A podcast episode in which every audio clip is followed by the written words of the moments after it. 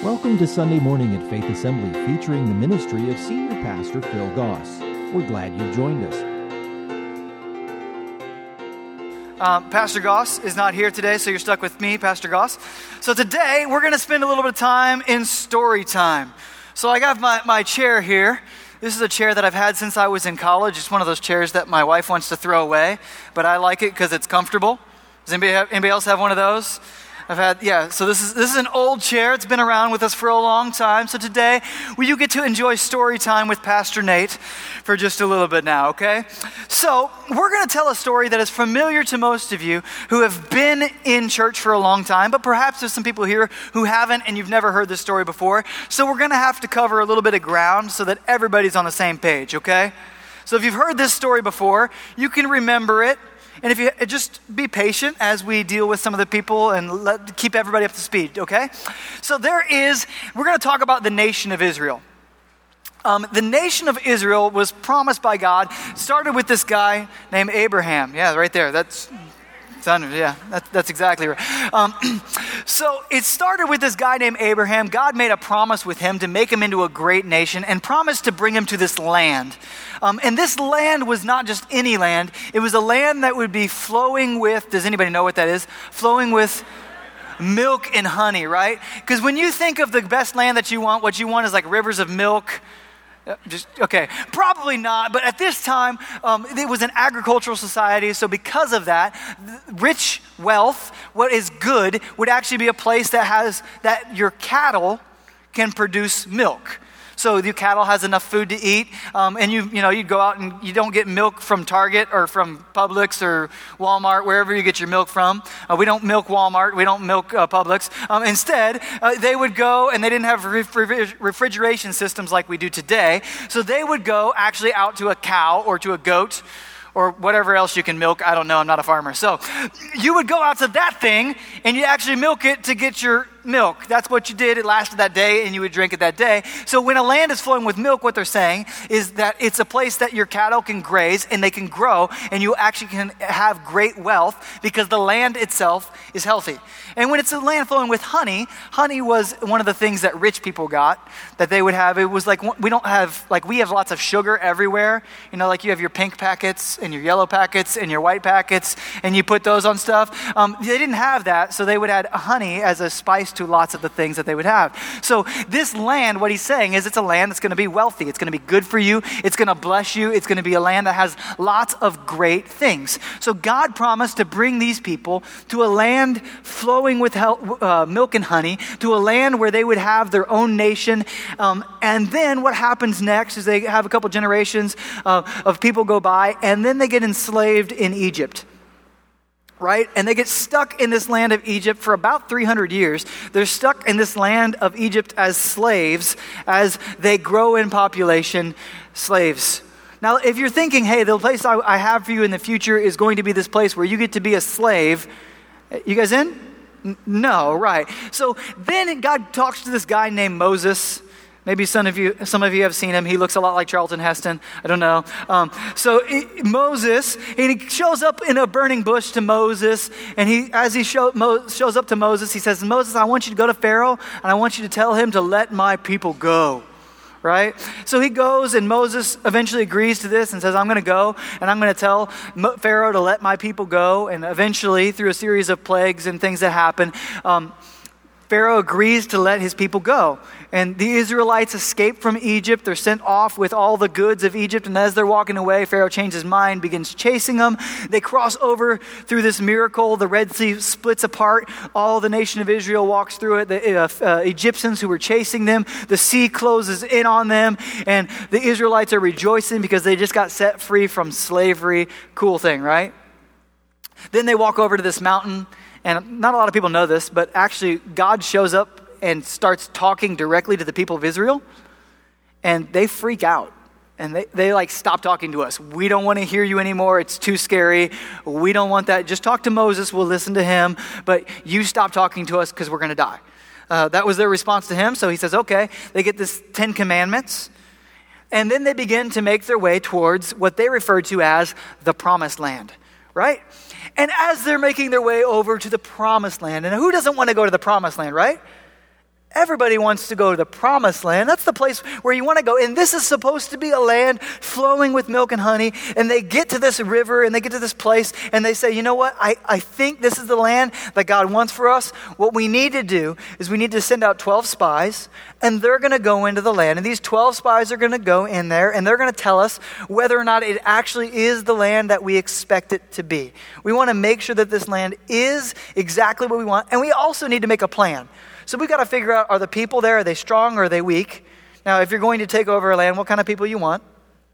You want weak people, right? You guys are so mean. Why would you just want to overpower? You like taking candy from babies, so that's not cool. So if you're going to take over a nation, you want to have a weaker people there. They want to know whether or not their towns are fortified, whether they got big walls or small walls, or they're just kind of hanging out, not expecting any threats at all. So they're going to investigate this land, and it's a large land. So they send a group of 12 people in there, and they give them 40 days to go in and explore the land. So when they come back, they get back and they show them all the stuff that they found. And they go and they bring back some figs and some pomegranates. And they also have the thing that most people remember about this story is they have a giant cluster of grapes.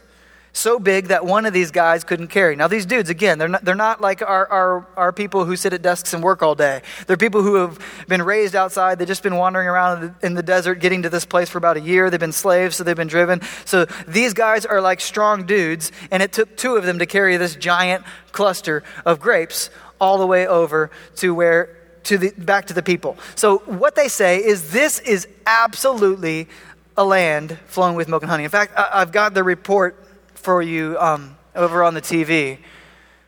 That's too much work to get over there. So we'll see if we can pull out the remote here and just pull it, see if we can, yeah, let's see what we can get. There we go. Okay, cool. So this was the report that they said to Moses, these are the spies who went in as they explored the land. This is what they said. We entered the land you sent us to explore, and it is indeed a bountiful country, flowing with milk and honey. And here is the kind of fruit it produces. And they pull out the cluster of grapes and the pomegranates and the figs. And they're like, yeah, this has got some awesome stuff. It's a land that is flowing with milk and honey. It's exactly like God promised it would be. However, there's a problem. There's a problem with this land. And, you know, they've got that report. But however, the people that are living there, as we went and explored the land, it is a land flowing with milk and honey. But the people that are living there are powerful. And their towns are large and fortified. We even saw giants there. Giants, not the little weak ones that we were expecting to be there, not the guys that we could just push over. Instead, there's giants, and we don't know if they're descendants of Enoch. These guys are huge, and I guess they were scared of Enoch because they're afraid of his descendants. I'm not exactly certain, but I guess they must have been afraid. Now, before we go much further in this story, there's something I want you to know. I need you to understand this. Often when we read stories, who do you want to be in the story? You want to be the hero. That's exactly right. You want to be the hero of the story, the one who gets everything right. You want to be the one, like when you watch Star Wars, you want to be Luke Skywalker or Rey or whatever it is, whichever generation. You want to be the one who like wins, right? Nobody is like, hey, I want to be that side guy who just, you know, was in one scene and then you never see him again. That's the one I want to be, right? Nobody wants to be the villain. Nobody wants to be the one who, like the fool. Nobody wants to be those people inside of the story. In this story, I just want you to know that throughout Scripture, we are often one of the people in the story. And in this story, we are the Israelites. Okay, so you and I, we are the Israelites. We are the people who respond. We are the people who we're about to see how they respond to this thing. They know they're about to go into the place. They know that they're right next to going into the land of milk and honey.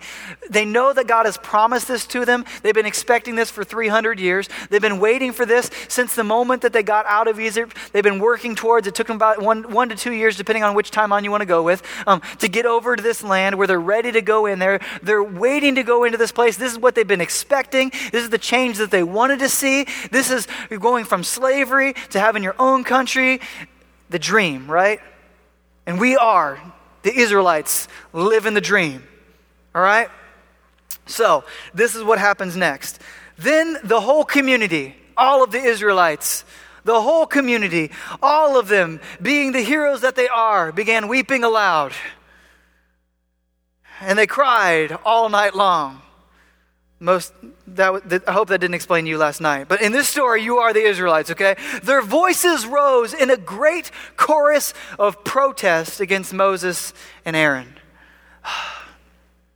If only we had died in Egypt, or even here in the wilderness, they complained. Why is the Lord taking us to this country only to die in battle? They seem really optimistic, don't they? They're just excited about what's going to happen there. I mean, what they're actually asking for is just to die. Oh, if only we had died before, because we're definitely going to die in the future, right? What happened here? What is going on with this? And I think sometimes what happens often, I don't know if you've noticed this, but your expectations determine a lot of what's going to happen in the future. Your expectations determine your reaction to something when it happens. Have you ever noticed that? Not too long ago, I was on vacation with my kids, and one of the things I noticed with them is that their expectations, when things don't go like they expect, they respond interestingly, don't they? If you've ever been anywhere with kids and it's like, I expected this and it didn't happen, usually there's something that's going to happen, either pouting or crying or like, no, like some sort of wailing. I don't know exactly what it is, but something's going to happen if you've got kids, and they're going to respond when things don't go like they expect. So we went on vacation with our kids, and we asked them to go get ready to go swimming, because we were going to a pool. But what we asked them is, go get your swimsuits on, and because what we're going to do is we're going to go eat, and then we're going to swim. So go ahead and go get your swimsuits on. We're going to go to dinner, and then we'll go swimming. So we go to the restaurant, and we get there. And literally at the restaurant, you sit down. You can see the pool from the restaurant. It is like one of those outdoor things. You know, you like sit outside at the restaurant, and the pool's right through a fence on the other side. So we were there, sitting there. And when we sit down to eat, one of our kids starts crying. And you're like, what's going on, buddy? Why are we upset here? What's happening? I thought we were going to go swimming. But we're not swimming. Yeah, we're going to go swimming, but first we got to eat. It's like 6:30, and I mean, that's like an hour and a half after you're supposed to eat dinner or something, right? So we want to eat before you go swimming, but we're just going to eat, and then it's right there. We'll be there afterwards. But he didn't expect it to happen that way. He was expecting to go, I'm in my swimsuit, I got to go swimming. And often we react poorly when things don't go like we expect, right? I think that's one of the biggest things that plays into what happened with the Israelites here. You see, they were expecting something different than what happened. They were expecting it just to be, you know, nice and easy. You know, you just kind of, they were expecting, you know, God, you told us you're going to bring us to this land of milk and honey. And since you're going to bring us to this land of milk and honey, God, we're just going to sit back and relax while you take us to this land of milk and honey, right? Just going to get comfortable in my chair. How come we're not there yet, God? Come on, are we there yet, God? Take us to the land of milk and honey. And they expected everything just to be easy. And I think this is one of the things that often gets us into trouble, is we expect things to be much easier than it actually is. And that is one of our biggest struggles, is we expect easy. And when it doesn't happen like we expect it, we get into trouble, don't we? Don't we get into trouble when we expect it to be much easier than it actually is? Don't we get, how many times have we felt like, God, you know, I have this problem. You know, you told me that I'm going to have a great life. So God, I just expect you to show up and give me this great life. You know, you said that you're going to provide all my needs. So go ahead and take care of them. Isn't that sometimes what we expect? Isn't that sometimes how we behave? Like, God, you said that you're going to provide everything that I need, so I have no worries. So God, just take care of it, and I'll sit back and relax. They expected it to be easy, and so when it wasn't, they responded poorly. In fact, the way that they responded, if you listen to those last words, they said, why didn't we just die? Why didn't we die before? Because in the future, we're definitely going to die. I mean, if we're going to have to go and battle these giants, we look like grasshoppers to them. We might as well have just died in battle. I mean, we might as well have just died in the desert, because we're going to die then. So, in fact, they're tough guys, so they don't want to say, like, they're really afraid of dying in battle, right? I'm not really afraid of dying in battle, but for the children, listen, for the children, God, don't you care about the children? For the children. Because if we go into battle, we may die in battle, but that's okay. We're tough. We can take that. However, our wives and our little ones will be carried off as plunder. They're going to be taken away. And the children. Wouldn't it be better for us to return to Egypt? They said, you know, what happened here? What's going on? One of the things that I think what really in their minds, their fears were bigger than the reality. In fact, their fears were so big that it wasn't just that they were afraid of them. Their fears were so big that it was the reality. Their fears got so big that there was not something that was like, hey, you know, we could die. We might die if we go into this battle. We might have if we go and we fight these guys, there's a chance that we could die. No. That was not the case. What did they say? We're going to die. It's going to happen. And our children are going to be carried off. Their fears got so big. Their fears were bigger than anything else. And they were so afraid that their fears became the reality. It became the only option was that we're going to die. Our children are going to be gone. There's nothing else. We might as well have gone back to Egypt and stayed as slaves. And then their response is they plot among themselves. Let's choose a new leader. You know, this Moses isn't doing so good. He may have brought us across the Red Sea. He may have brought us all the way to the land that God promised. But that looks like it's going to be hard. And those guys are going to kill us. So let's just go back. Let's go back to the place that we were. That's too much change. I don't want to deal with that. That's too difficult. It's too hard. Let's choose a new leader and just go back to the way things were. Let's go back to being slaves. Let's go back to Egypt. Because I can't see a way that we can make this work. And this is the problem. They trusted themselves to provide the way.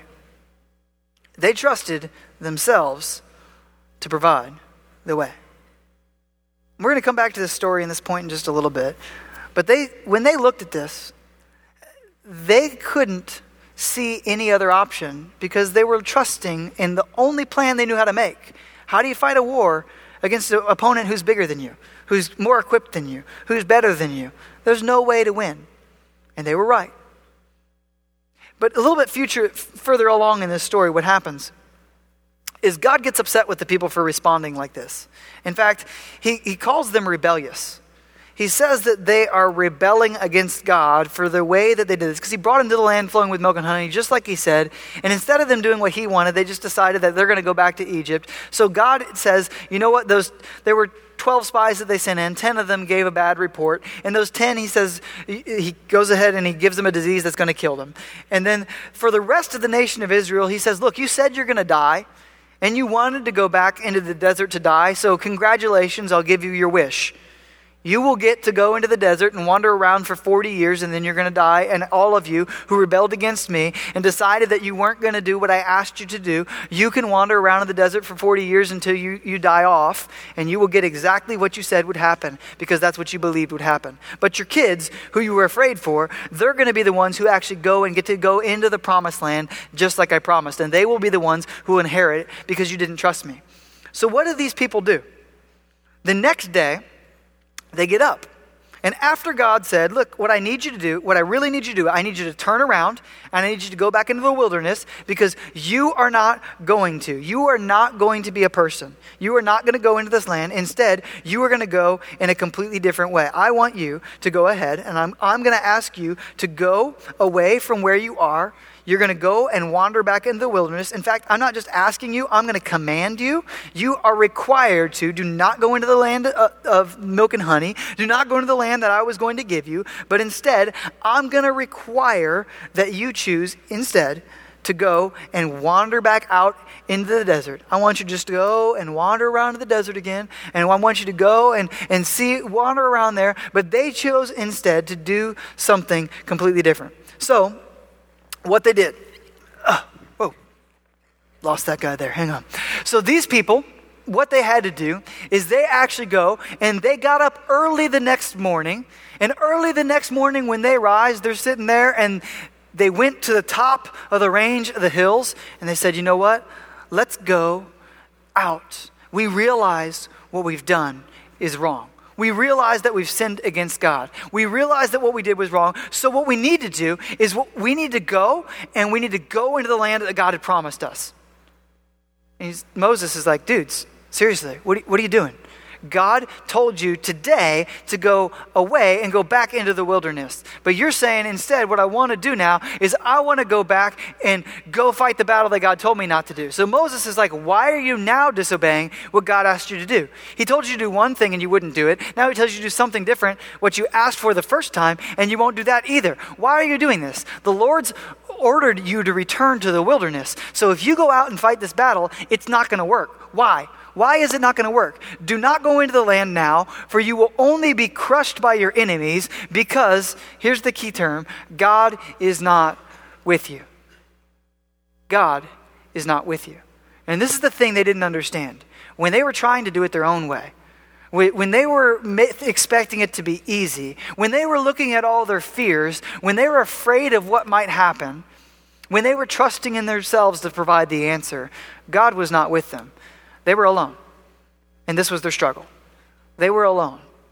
They were at a point where they couldn't do this, and they're right. They couldn't go into the land and do it on their own because they weren't supposed to ever do it alone. They were never supposed to have to provide everything for themselves. They were not supposed to be independent people who work independently from everyone else and who are self-made to the point where everything has to come from me alone. They were not supposed to be a people like that. They were supposed to be a people who follow God. So, but however, now most of you right now don't want to be the Israelites, right? You're like, no, that's not me. I don't want to be those Israelites. I don't want to be those people who mess up. That's not me. I'm not those Israelites. I'm the hero. Come on, get back to the hero. I want to be the hero in the story. So there were a few Israelites who behaved differently. So back to the point where they're giving this report. As soon as these people give this report and they tell everybody about this, when they give that report, they're saying they want to die. The response of Moses and Aaron and two other guys, Joshua and Caleb, these were the guys, two of the spies who went into the land who thought differently than everyone else. So Moses falls on his face and Aaron together, they fall down their face. Joshua and Caleb, they tear their clothes, which is a sign of like mourning and like I'm upset with what's happening right now. They tear their clothing in front of all the people of Israel and they're saying, look, the land we traveled through is a land of milk and honey. And this is one of the big difference. Do you see them talking about how they're going to die? You see, they didn't expect it to just be easy. They didn't expect it to just be something like, you know what? Oh, it's so difficult. Do you see all these people out here? They didn't expect it. They saw that the land was the land that God promised. So because they didn't expect it to be easy, they weren't shocked when things didn't go easy, right? And often what happens is we expect easy and we get upset, but these two guys, these four guys, they knew something different. They knew that it wasn't supposed to or not even gonna be easy. And that was quite all right with them. They expected something different. So what did they expect? Actually, what they expected is very interesting. What they expected is trials. They expected there to be trials. They expected some method for things to be difficult, for things not to be easy. I don't expect it to be easy. It's going to be trials. Now, I think often we get into trouble as Christians, and especially if you've been promised, sometimes it's our fault as preachers. We've promised that if you just follow Christ, everything in your life will be perfect. And if you've been a Christian for any length of time, you've recognized, hey, I still got lots of problems. A lot of them are with me, and then sometimes there's lots of circumstances and situations that I get into, and those cause me issues. And I think sometimes we expect it to be easy, and that gets us into trouble, but we've not been promised it to be easy ever. It's difficult. You see, when you expect trials, it's not shocking. when you have to work with that coworker who is not easy to work with at all, right? When you expect trials, it doesn't complicate your trust in God when something, a circumstance or a situation occurs that you wish would never have occurred. It's not troubling to your trust in God when you're giving a diagnosis that is not what you ever wanted to hear in your life. When you expect trials and you expect things to go in a different way, it doesn't shake your trust in God. And this is what these guys experienced. They expected trials. They expected it to be difficult. They expected opposition. They expected people to be against them. They expected a battle, because they knew that's what was coming. But that wasn't it alone. This is what they say next. And if the Lord is pleased with us, if the Lord is pleased with us, he will bring us safely into the land and give it to us. It is a rich land flowing with milk and honey. And I find it very interesting exactly how they say this about it, because Who is going to bring them into this land? It's not just them alone. We're not going to go and we're like, hey, we can beat this. Guys, I've got a plan. If you just follow these 8-step plan in your life, it will be perfect. It's not that there's a perfect plan that if I just figure out the right steps, then I can make it. That's not what he's saying. What he's saying instead is that God's going to take care of it. He will bring us. He'll take care of it. I don't know how it's going to work out. I'm not certain. But I know that he'll take care of it, so I don't have to worry about it. He's going to be the one who provides exactly what it is that we need. And this is why I think they could do this. It wasn't their fears that were bigger, it was their faith. It wasn't their fears that were controlling them. They didn't just see the obstacle, they didn't just see the problem. They saw that God was bigger than their problem. And not just that they saw that God was bigger, because I think a lot of us know that God is bigger than our problems. And sometimes we have a hard time with this word faith. When you talk with people, they have lots of different definitions about what faith is. So just faith is very simply, it's the confidence that what you believe is true. It's the confidence that what God said he's going to do, he will do. It's the confidence that I believe that God is bigger, so he's bigger. It's the confidence knowing that God will provide so I don't have to worry. So my actions will reflect that because I know. I know. I don't have to be afraid of this situation, this circumstance, this diagnosis. I don't have to be afraid of this because my God is so much bigger and greater than anything I could ever face. And these guys recognized their faith was so much greater. Where those guys were stuck in their fear and how we're going to die. These guys, God will take care of it. Just trust him. It'll be all right. In fact, they warn them too. They say, do not rebel against the Lord. Do not rebel against the Lord. And don't be afraid of those people. Don't be afraid of those people of the land. They are helpless. Pray to us. This is a completely different attitude, isn't it? Like, compared to, we're going to die. In fact, there's one point that they say that we look like grasshoppers to them, and they're going to crush us just like we're grasshoppers or something, where they're like, you're afraid of those people? They're helpless prey to us. We will easily take care of them. And as we saw in the last thing, it's not because they had a great plan. It's because they trusted God to provide the plan. It wasn't because their plan was so good and they knew how they could make it work. It's just they knew. Look, my God's so much bigger. My God's so much greater. He's going to take care of this. So we don't have to worry about it. We can go into this land. Don't rebel against God. It's okay. Because these people are helpless prey to us. In fact, they go so far as to say they have no protection. And here's why. Here's why. The Lord is with us. God is with us. What are you so afraid of? God promised us this land. He told us that this is going to be ours. He brought us here through crazy miracles that we've seen through the Red Sea. You actually speaking to us directly, hearing that through all the things that we went through in the desert and you providing food and everything that we needed as we made this journey for all of these people. You provided more than enough. He's with us. He's been with us. Don't be afraid of those people. If you fast forward in this story, the people of Israel wander around for 40 years. And one of those two guys who were the spies in the land is entrusted to bring the people of Israel into the Promised Land. After those 40 years, Joshua is about to go in, and God makes a promise to him, and he says to him, Joshua, this is what I want you to do. I want you to be strong and courageous. Because, why? Because Joshua, you're so awesome. You've done such a good job so far, and I'm proud of you, Joshua. Keep being awesome. No. That wasn't what God said to him. Be strong and courageous. Not because you're a master strategist, not because you got your life worked out, not because you know how to respond to the right situation, everything that you do. No, be strong and courageous because I'm with you. I'm with you. You have nothing to fear because I'm with you. Rest in the confident assurance that I am with you. And this is what made the difference for the nation of Israel. God was with them.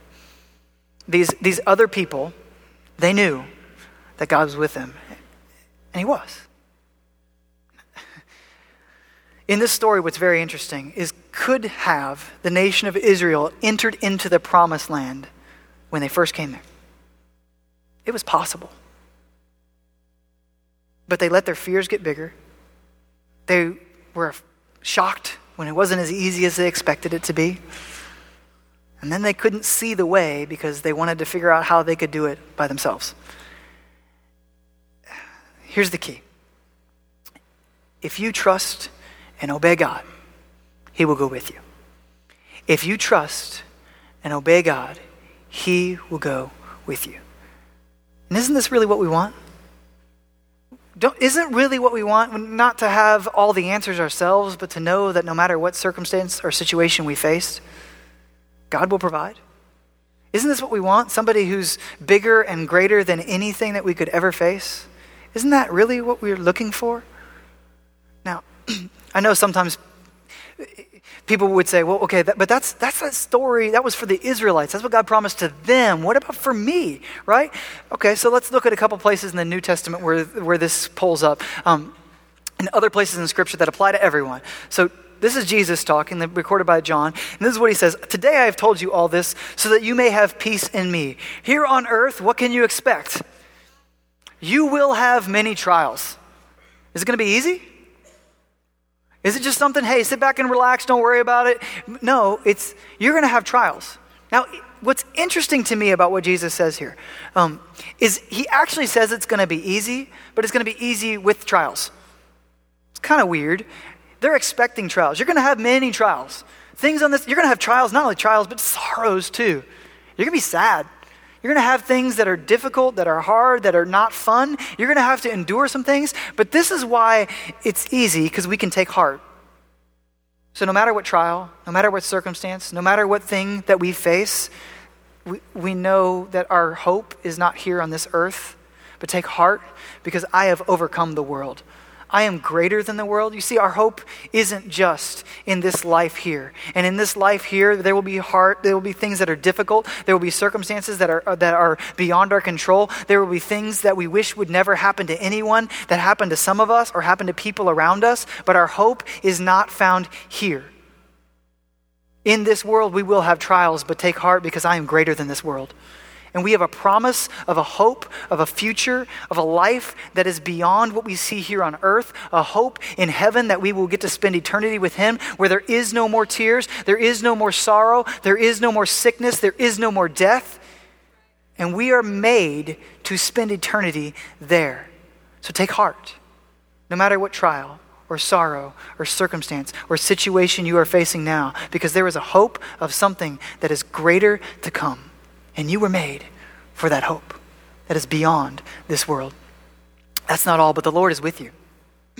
Trust in the Lord with all your heart. Trust in him.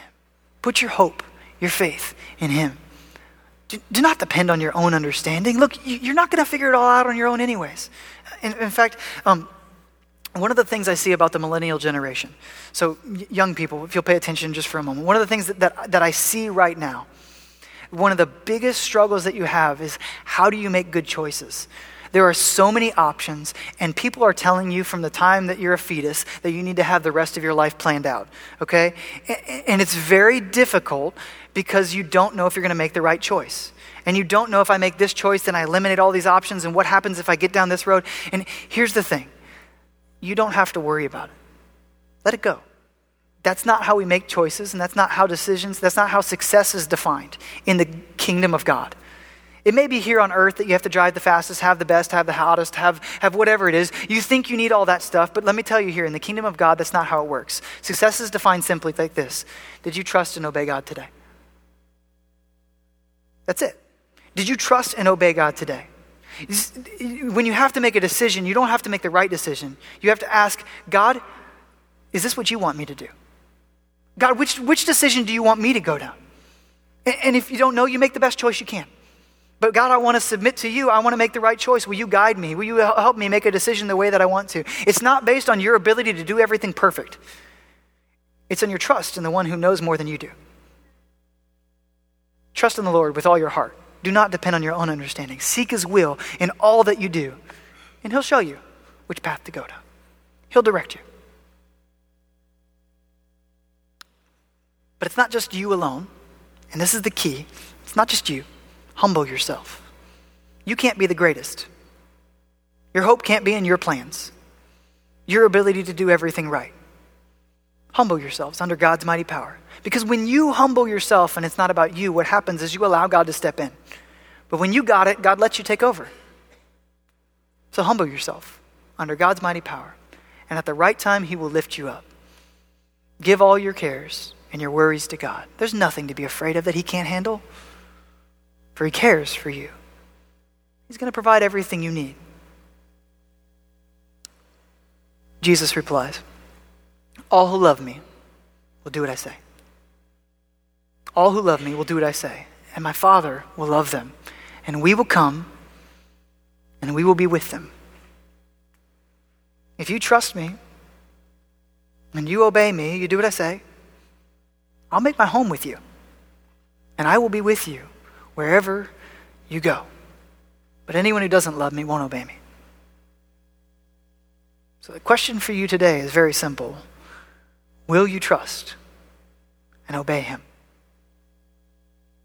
You see, the nation of Israel had two choices. There were some who wanted it to be easy. They wanted to just take their time. They wanted, to relax. Their fears got so big that they didn't know if they could do anything. However, they missed out on the Promised Land.